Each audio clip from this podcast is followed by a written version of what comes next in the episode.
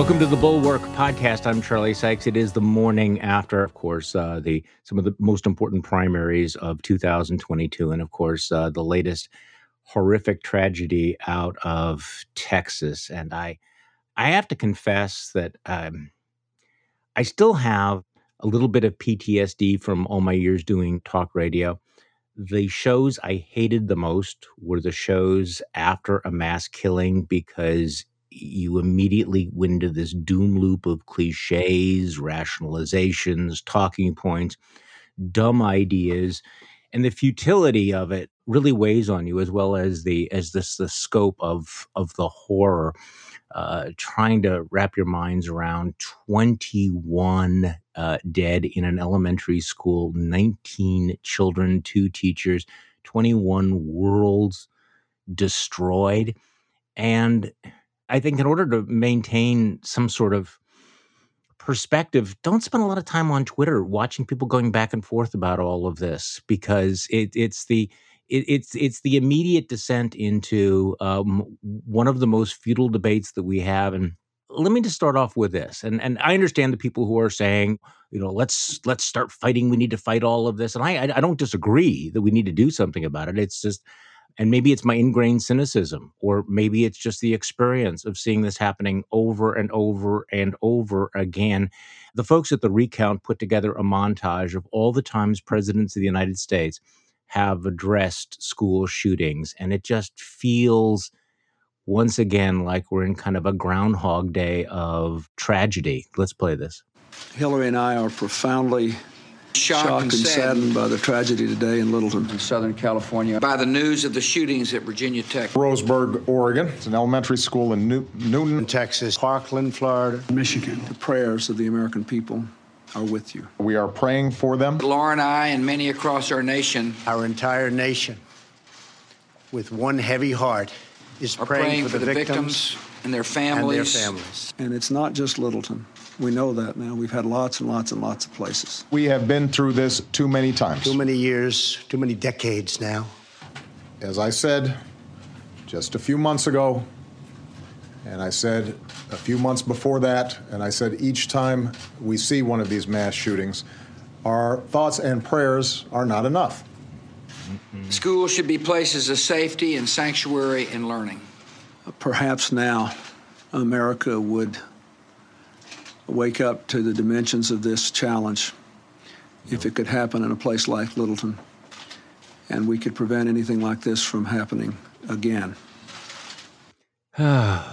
So, joining me on the podcast today to go over all of this, including uh, the the takes from the primary elections, uh, Lucy Caldwell, a good friend, a political strategist, member of the advisory board at the Renew Democracy Initiative, founder of Mockingbird, an audience intelligence platform, who also managed Joe Walsh's 2020 presidential campaign. So, uh, happy Wednesday, Lucy. Good to be with you, Charlie, albeit on a tough news day it is a tough news day, and and again, you you let's look at the at the list of school shootings: Columbine, Sandy Hook, Parkland, and now in Texas. I, I guess you know part of it is the. I, I don't know. Am, am, am, I too cynical to think that you know that hanging over all of this is the pretty certain knowledge that nothing nothing is going to be done about all of this, and that it's going to happen again? So, it's been 20 years that people have been saying thoughts and prayers is not enough, and which is right but I don't see this moving the needle. Look, I mean, the bottom line for me is that if the if the slaughter of the innocents in Sandy Hook did not move this nation into action, then I think it's naive to think that this will. Yeah, I get that. And I noticed yesterday morning that you had posted a recent column that was taking aim at Buffalo, right? And that is column is already out of date because we now have a more horrific shooting, right? It's for a right. country that has such a can do attitude about everything. We are sure making thoughts and prayers our national pastime. Yeah, I don't. I don't know what to say here. I, I've been thinking about this on this issue, on a lot of issues, when I think about how we could ever get out of this horrible political purgatory we seem to be in. And I've thought, what would happen if we just agreed look we're all it's not what each it's not the pet issue of each of ours but we're just going to accept what most Americans want on a whole bunch of issues, right? What would you get? You know, on abortion, you would get something pretty moderate. You'd get like reasonable limitations, but basically no abortions after you know, 15 to 20 weeks. On immigration, you'd get, yeah, we don't want to have open borders, but we want to have legal and accessible immigration to bring more people into this country as part of our commitment to the American melting pot. And on guns, you would actually get a lot of consensus on a whole bunch of issues around this topic that, for whatever reason, in this political climate, just seem completely out of touch. You would get wide scale background checks, you would get red flag laws with teeth, you would get an acknowledgement of the nexus between gun violence and mental health, but without stigmatizing all mentally ill people who are mostly not mass shooters.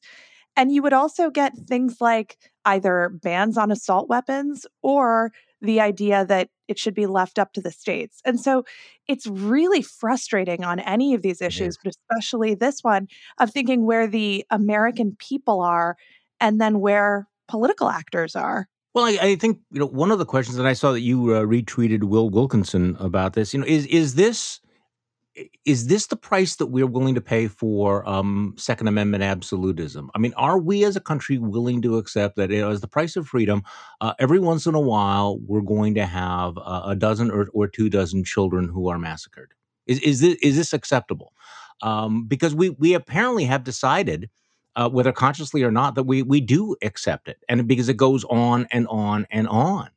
And you know, an 18 year old with an AR-15 can go in and he can get himself past uh, armed guards. He can go into a classroom and essentially kill everyone in just a matter of moments. And I guess part of my frustration about this doom loop is you know you're going to have you know the the, the usual arguments. You'll be well we just need to have you know armored backpacks right you know fourth graders with armored backpacks or or we need more good guys with guns. In this particular case there were good guys with guns and they were not able to stop him before he killed all of these children and and and the teachers. And in buffalo you had a good guy with a gun uh, who fired at, uh, at at the shooter who was wearing body armor. The reality is, you know, that despite all the rhetoric about backing the blue and being the party of law and order, the police are outgunned under these circumstances. You know, putting a gun in the hand of every single teacher. By the way, you know, up until five minutes ago, you know, conservatives were saying, you know, that the teachers need to be monitored because they were all groomers and and, and propagandists, but now we want to give them guns. But eh, whatever this notion is is just incredibly naive when you think about it. So I you know I I would like to think that there's going to be some common sense you know legislation about you know AR-15s about you know the size of how much ammunition they they they can carry the background checks and everything but there's this absolutist now that no we're not going to do anything even if it will lead to this you, I mean, and, and, that's that's what's so frustrating about it. And I, I look, I'm going to confess, the whole Sandy Hook thing kind of broke me. It's you know w- way before Trump came along. That was one of those moments where it's like, no, I'm I'm sorry. If if if this is what the team is willing to, ex- I'm I'm off. I'm off the team. Yeah, so. it's a it's a fetish. It's a fetish. It's a gun fetish, and the fetish has no end. I mean, the fetish extends to the idea that the solution is is to just sort of ramp up who's armed and how armed we are. Should we have school safety officers with AR-15s? I mean, what is what's the line? Well, no. I mean, if you're going to have school safety officers, they have to have the same kind of firepower. They have to have, you know, the body armor. Is that we're willing to expect? By the way, you talked about the fetish. I, I know I'm going to get some blowback on it, but you know, in my newsletter this morning, I made a modest request to just stop the fetish with guns, you know, like Thomas Massie, you know, posing at Christmas yes. with the weapons, uh, Lauren Boebert or Ted Cruz making machine gun bacon, treating these guns, you know, as if they are somehow toys or signs of manhood or, you know, tribal loyalty. Can we just stop with that at least? If gun owners really are all about, you know, being serious and safe and everything, could you just fucking act like it once in a while?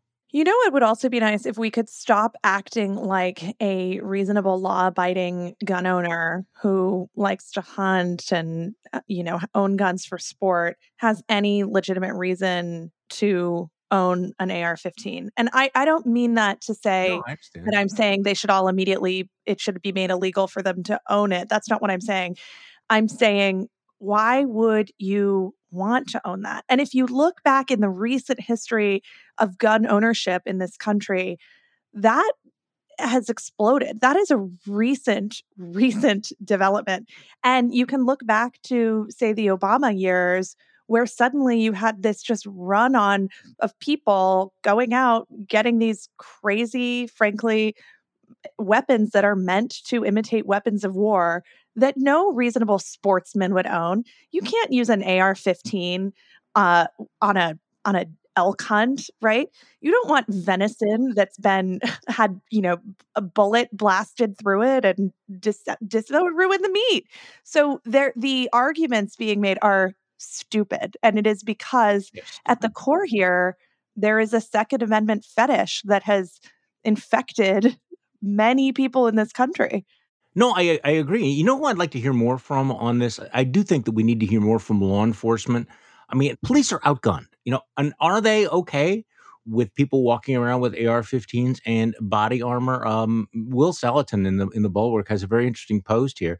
You know, and he quotes uh, someone is saying, I own guns, I'm a conservative, but like many law enforcement officers and those who've been in the profession, we don't like to see, you know, these dangerous weapons in the hands of people who are not law enforcement. And then Will writes, if 19 children and two teachers had died in an elementary school after budget cuts to the local police department, House and Senate Republicans wouldn't be begging for common ground. They'd be in front of every camera and microphone today, pounding Democrats for defunding police. But instead, these children died after Republicans, in the name of law abiding gun owners, blocked legislation that might have prevented this tragedy and kept this shooter, among others, from outgunning the cops. And for that, they should be called what they are enemies of law and order. So you, you mentioned my column you know, I was talking about Buffalo, how how conservatives have become uh, and Republicans have become very soft and squishy on terrorism. They are blocking domestic terrorism legislation. I think they also ought to be held up as as, as weak on law and order. And for all of their rhetoric about supporting uh, the police, are police really okay with this? And I don't think they are, because the reality is, you put a police officer in front of that school with uh, with an 18 year old in an AR-15 and body armor, and that man or woman has no chance. They won't survive that. Yeah, I mean, one of the loudest voices on the need for some action on gun violence have been have been people like Art Acevedo, who you know is the former yes. Austin chief of police. He ran California Highway Patrol, um, nationally prominent law enforcement guy, and he's out there saying we've got to do something about this. If you're a policeman or a member of law enforcement, why would you want the the general citizenry to be carrying around AR-15s. I mean, look, I get the well-regulated militia thing for, you know, the second amendment fans listening. And uh, again, I would point out well regulated is it's right there it's in the amendment the words we right. can't have any regulation of guns there should be no restrictions constitutional carry the words right. well regulated are right the freak there right if if you if you want to you know be a close reading textualist we can do that all day long right but so yes, I get the idea. I get the general premise of the idea of again a well-regulated militia. But if you are a law enforcement officer pulling someone over, right? Or going about your job in the in a law-abiding, upstanding way, the idea that you might actually be about to do door knock on the and someone's going to open the door and have a you know semi-automatic weapon pointing at you and you're right? An ar-15 whatever it is that's a little dicey.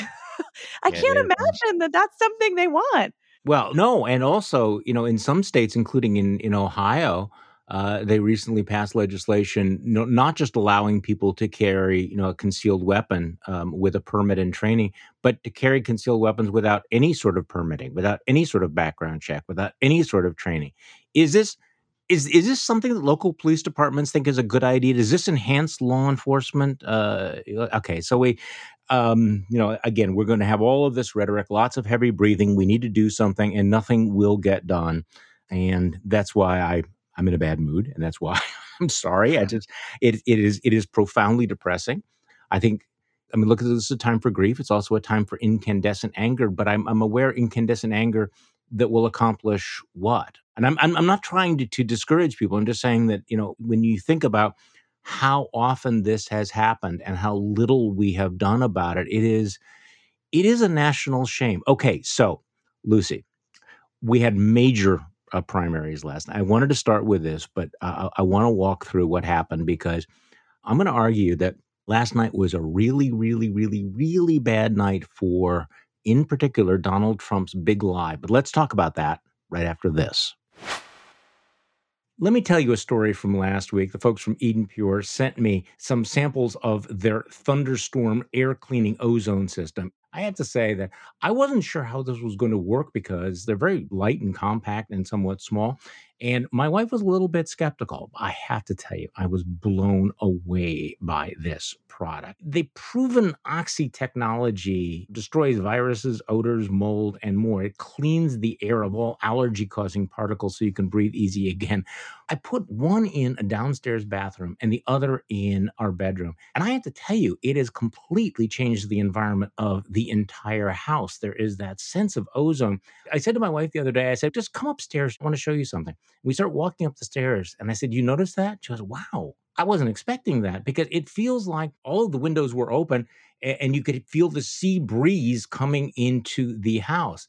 I cannot believe how effective this is. It freshens your house, gets rid of the odors like litter boxes, trash cans, cigarette smoke, diapers, cooking smell, and more. And there have been more than 200,000 of these thunderstorms sold. So you know it works but you are going to be really surprised about how it just changes the entire environment of your house.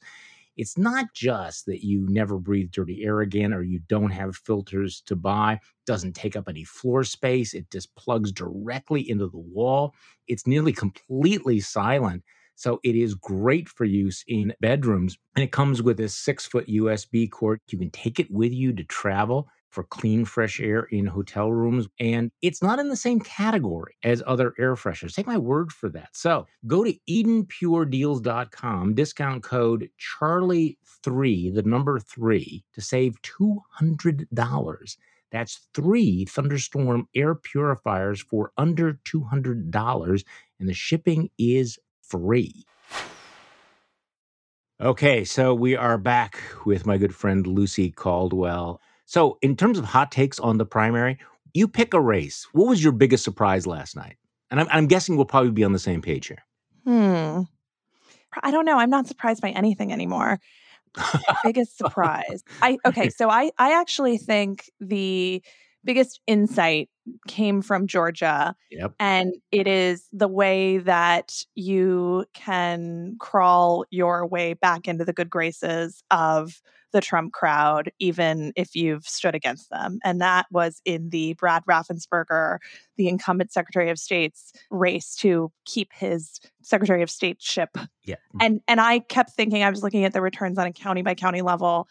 And I kept thinking, well, there must be an answer. It, we, we must be able to see that, you know, he he loses vote share as you get further out from, say, Atlanta, which he did but that did not account for the swath of voters who last night went to the polls and voted for Marjorie Taylor Greene ah. and Brad Raffensperger.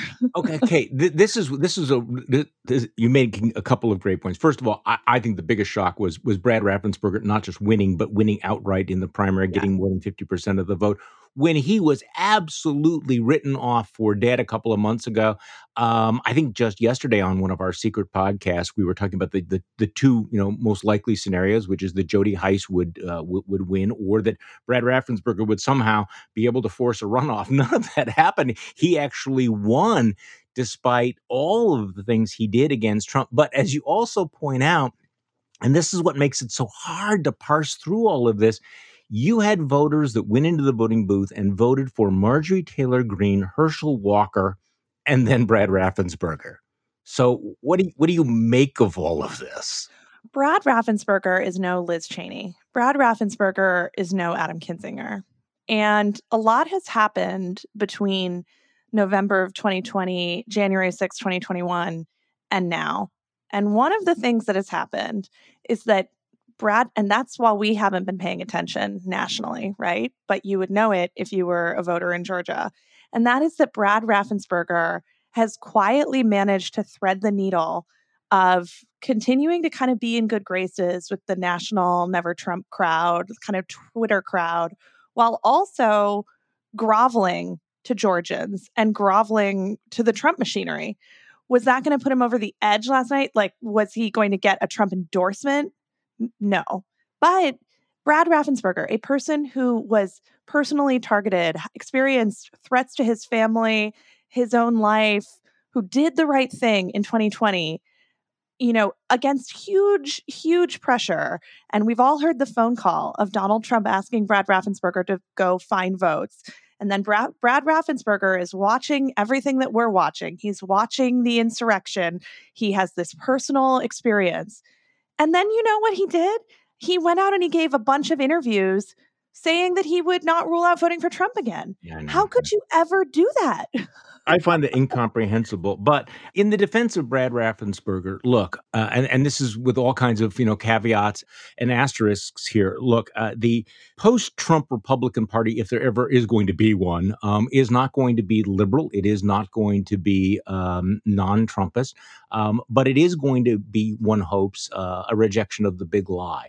And the thing about Brad Raffensperger is that he put everything on the line. Uh, and and what you had last night in Georgia was this overwhelming repudiation, at least uh, statewide, of of the big lie, not of Trumpism writ larger, all the other policies, but very specifically of the big lie.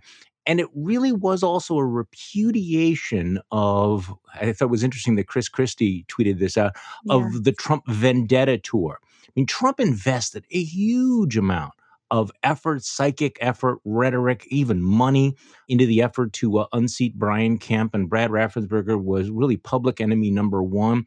And not only did Kemp win, Kemp, I think, got a higher percentage of the vote in the primary against uh, David Perdue than Herschel Walker got. I mean, it was a just a, an absolute blowout. So this is why I think it's hard to parse it out clearly you have the Republican voters are still Trumpist, but is there a legitimate distinction between being Trumpist and being willing to reject Donald Trump himself when it comes to the big lie? Because that seems to me to be significant. So this is not the end of Trumpism, but at least on the big lie, I don't know how it could have been clearer last night. Well, there's another factor that we haven't touched on, and that's Mike Pence. And I feel as though, well, I don't feel as though I have seen around the country in talking with folks who are probably still working in Republican politics, where privately Joe Biden voters are people who like work at chambers of commerce, stakeholders, people who are stakeholders. They all see Mike Pence as their horse. They see that Mike Pence is a guy who wants to restore decency, did the right thing, you know, is solid, could take us back to the way things were, you know, asterisks, TM, whatever. And Mike Pence going to Georgia, I think I think that had a big impact. I mean, he had a big impact on the Kemp race. I think that created a really? permission structure for mm-hmm. Republican primary voters there. Yeah, I think it did. So I think that was a positive development. Now, if you want a grimmer view of what's going on in Republican politics, uh, let's switch to uh, Texas, where the deeply deplorable um, and uh, indicted uh, incumbent Attorney General Ken Paxton uh, absolutely shellacked George P. Bush give me give me your take on on all of that. How a guy see, I I actually don't understand how Ken Paxton, who is I, I think arguably the worst attorney general in America, who's actually been indicted.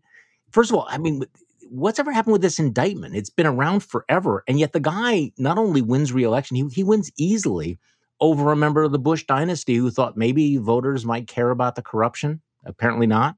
Well, George P. Bush is so pathetic. There's just so, no other way so to describe pathetic. it. Yes. The the the tweets with the image of the koozie floating around uh, that he put out as campaign swag last year that is like literally a picture. It's a little drawing of Bush and Trump and there's a caption with a quote from Donald Trump about how George P. Bush is the only Bush who likes him and the only good one and the only one we can trust. I mean, that is that's like some cringe level cringe. Oh, it is next level cringe. Absolutely. and uh, because they just you know parenthetically though this willingness of people to utterly humiliate themselves i mean david perdue at the end of the day is talked into running for governor by by trump who kept calling him he, he thought that the trump endorsement was some sort of you know magic you know wand or something and he just grovels and he buys the big lie and now he is just absolutely stomped. And there's George W. Bush, who actually has this. I'm looking at it right now, the picture of the of the beer cozy, you know, with these, you know, sucking up to Donald Trump, who had humiliated, you know, other members of his family. And what does he have to show for it? The quote on the Oh. koozie is also the quote on the koozie is like so lukewarm, This right? is, Like this is the only like- Bush that likes me. This is the Bush that got it right. I like him. Donald I J. like Trump. him. Yeah, this is the only Bush that likes me. So he not only he not only does this utterly next level cringy sucking up thing, but he does it at the expense of all of the other members of his family because Trump is basically you know throwing shade on every one of his other you know of members of the Bush family. What a I'm sorry, pathetic. Yeah, I know. I think that when you look at, okay, so a couple of things. One about all of these people, including David Perdue in Georgia. I really think we don't name enough the fact that the vast majority of politicians are psychopaths. They are psychopaths. They are not motivated by normal stuff. Really, the You know, vast was- majority.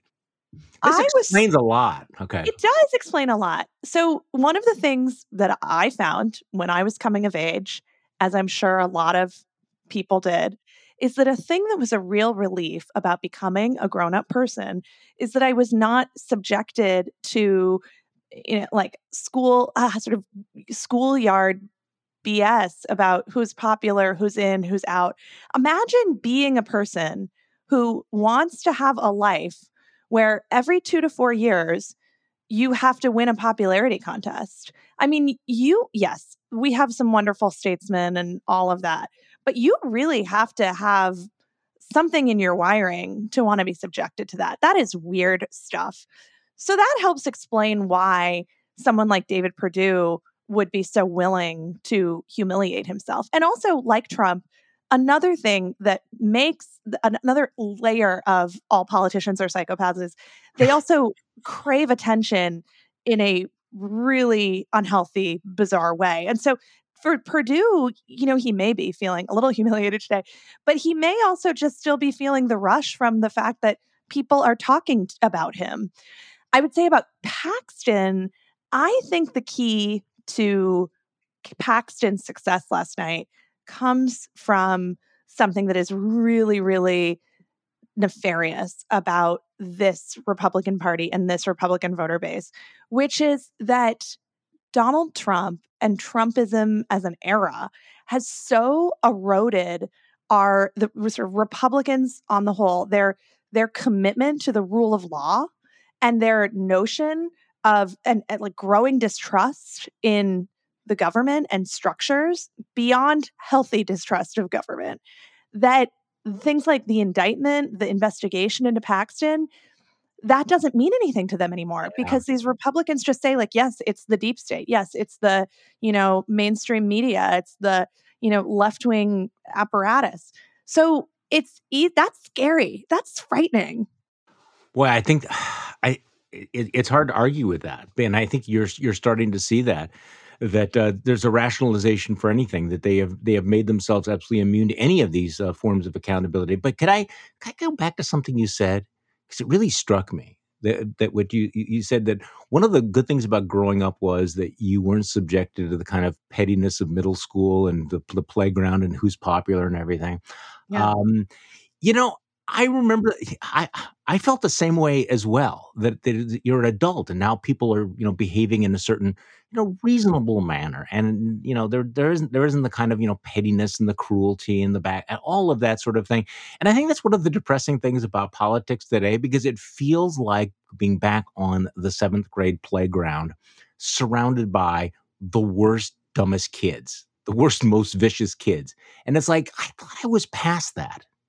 You know what I mean? I, I just I, I I just I think that with that that in order to understand so much of what's going on. You know, particularly uh, even on social media, you're talking about the you know so uh, the uh, psychopaths in politics, but even on social media, I mean, it really does feel like you're back in the junior high lunchroom. Yeah. And we could typecast each of the winners and losers of last night into their roles on the playground. All right. So, uh, Alabama. Um, Alabama, uh, Mo Brooks uh, did not surge as much as maybe was thought, but he made the runoff. You know, despite the fact that he was thrown under the bus by Donald Trump. Here's another one of those weird parsing moments where Mo Brooks is still as Trumpy as you could possibly get. Still buys the big lie. I saw him uh, on uh, an MSNBC yesterday. He was being interviewed by Vaughn Hillyard. By the way, people should look this up. It was amazing. He's citing Dinesh D'Souza's bullshit new movie, 2000 Mules. He's all in there. But he survived without and maybe in spite of Donald Trump, who called him woke. So again, we have this cognitive dissonance between Trump rejecting, dropping his endorsement of Mo Brooks, but Mo Brooks finding a way to be the Trumpiest candidate in that race. Is that the way you see it? Yeah, I think so. And I think another factor in that race is Mike Durant, who was another Republican candidate in that Senate primary, who wound up with 23 plus percent of the vote last night and was the person that the can't we just can't we just make it nice again um, crowd really hoped could come through. I shouldn't say that. I think Katie Britt, who got 44% of the vote, is really more like the can we just make it nice again, Mitch McConnell kind of mm-hmm. kind of candidate. Mike Durant was trying to thread the needle to look more like, say, a Will Hurd or an Adam Kinzinger or you know some of the going extinct version of a Republican elected. So I think that it's hard to say what's going to happen in Alabama because of what a big vote share someone like Durant got. Where do those people go? And well, now he says he says he's going to support Mo Brooks now. You know, yeah, it's insane. Um, my impression of Mike Durant was different than the way you just described him because you know after Trump unendorsed Mo Brooks, Durant put out a statement saying, "Hey, I'm the guy that believes the big lie. I'm the guy. Absolutely, this election was stolen, uh, Mr. Trump. Mr. Trump, I did this." And apparently, that was not enough. So, yeah, that's right. I'm I'm looking at that and seeing the you add together the Mo Brooks and and Durant vote, and and you're still getting a pretty strong. That's the Trump constituency. That's the people. That's the big lie constituency still in Alabama. Well, yeah, uh, that's fair to say about Durant. I mean, he he had there are like shades of Raffensperger here, or maybe that's harsh on on Raffensperger. There are shades shades. Can you tell I'm just fed up with every single one of these people?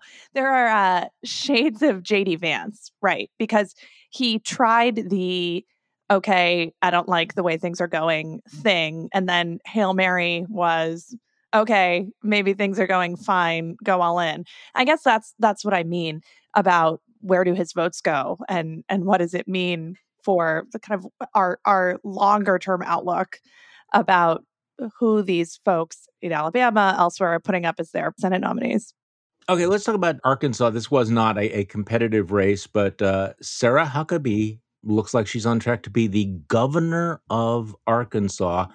Uh, and her main qualification seems to be that uh, she's, you know, the you know her father's daughter, and she spent 18 months uh, lying for Donald Trump as the press secretary, and now she's a MAGA star, isn't she? Yeah, she is. And there's a not visible piece of the Sarah Huckabee Sanders story, which I'm kind of tuned into, but that is who is the team around her and who are the operatives around these people. I think a thing that is really going to be clear in the fall and is clear in these primaries, but it's going to really come into clear view when we're looking back on 2022 on a whole is it's going to keep getting worse. And there are still Republicans in office, especially governors, who are term limited, where they could not, if they were not term limited, they would not be reelected today. Mm-hmm. And that means a couple of things. One of those things means that people like, say, Doug Ducey, the governor of Arizona, who is not exactly a never Trumper, but is another example mm of a Republican who pushed back against Trump. That means that the operative class of these folks, they need somewhere to go. And I've noticed that on the Sanders team, She has a whole bunch of operatives, including a very senior former Ducey staffer who stood by Doug Ducey when he was standing up against the big lie. And they're all in with Sanders now.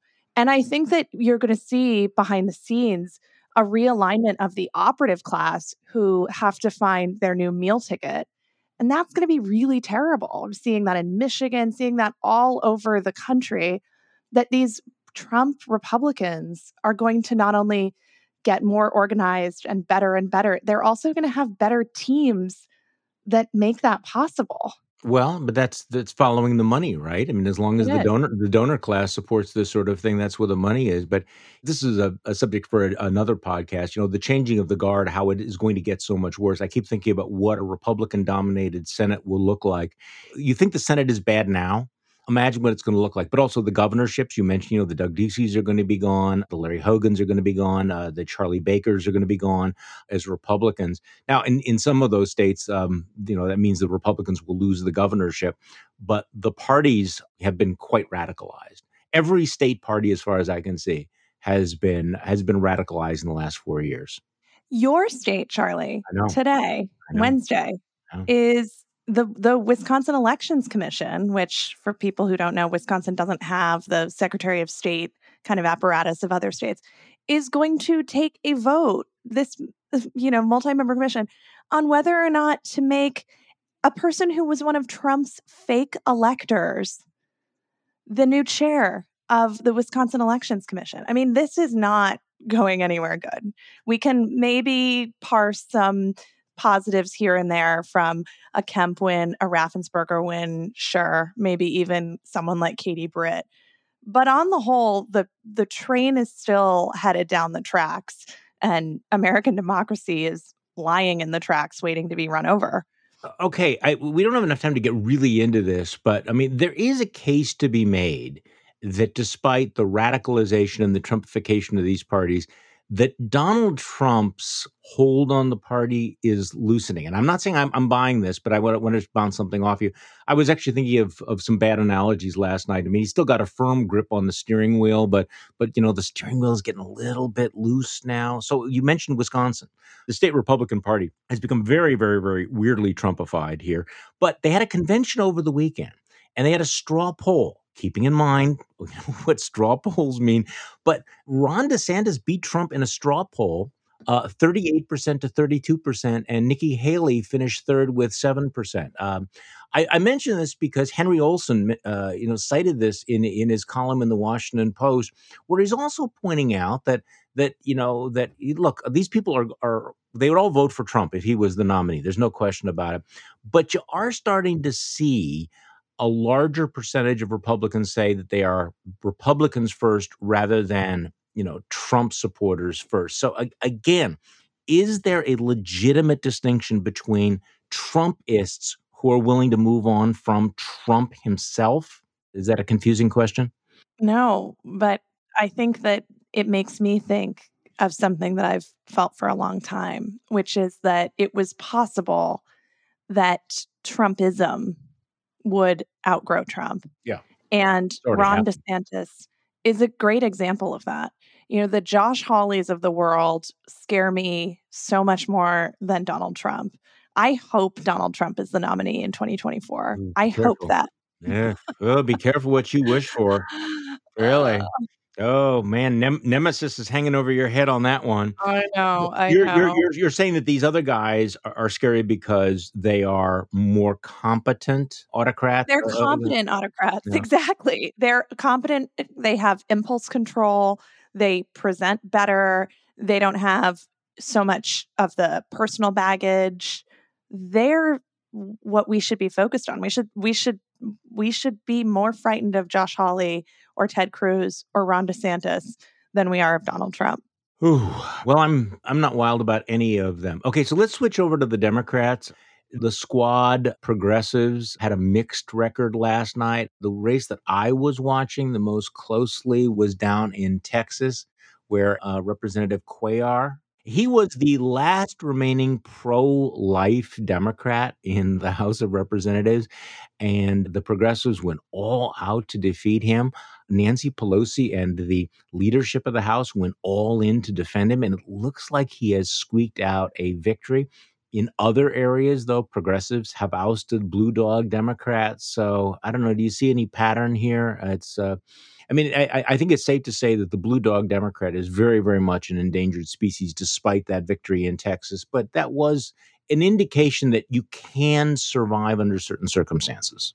Yeah, Texas on the whole is going to be really interesting over not only this issue in the general, and, you know, apologies in advance for all the, well, I acknowledge that I'm going to get flack for that because this seems completely cynical.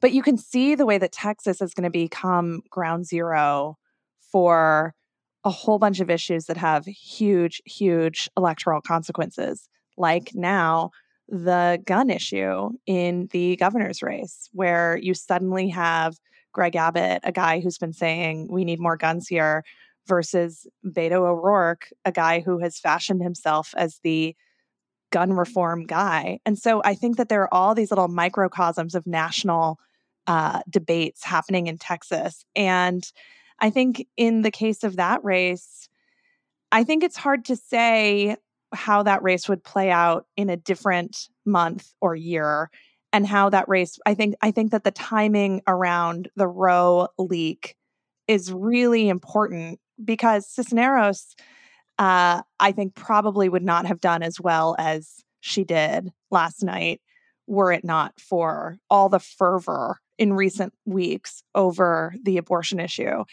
I think in general, if Democrats could get into a headspace of nominating more moderate candidates, that would be a good thing because Democrats are bound for their own reckoning. They have avoided their own reckoning because the reckoning happening on the Republican side is just so very, very bad. Okay, uh, so um, I'm going to get much more flack than you're going to get for, for. Okay. Because um, let's go back to the beginning of our conversation where you made a really good point about, you know, if we were a rational and reasonable political universe, you know, how we would resolve issues like abortion and guns, that there would be some sort of reasonable compromises. I would like to see that kind of a debate. Unfortunately, in Texas, what's going to happen though is that uh, Republicans and Greg Abbott are going to run, you know, as uh, as supporters of the Second Amendment. They're not going to apologize. They're not going to back off. They're not going to move. But Beto O'Rourke has gone pretty far in saying that yes, he would take away guns from people. Yeah. This is the thing. There's a montage out there that I I, I played a couple of years ago where all of the supporters of gun control said, well, no, we're not talking about taking away your gun. We're not talking about taking away your gun. We're not talking about taking away your gun. And then there's Beto O'Rourke saying, yes, you know, God damn it, we are going to take away your guns.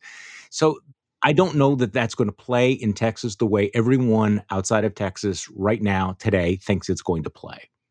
I yeah. actually think that this school shooting and Beto O'Rourke's position on it might actually end up hurting him which again is another sign of the insanity of our times. But I think he's taken the one position that if you actually wanted to be elected governor of Texas, um, you should not have taken.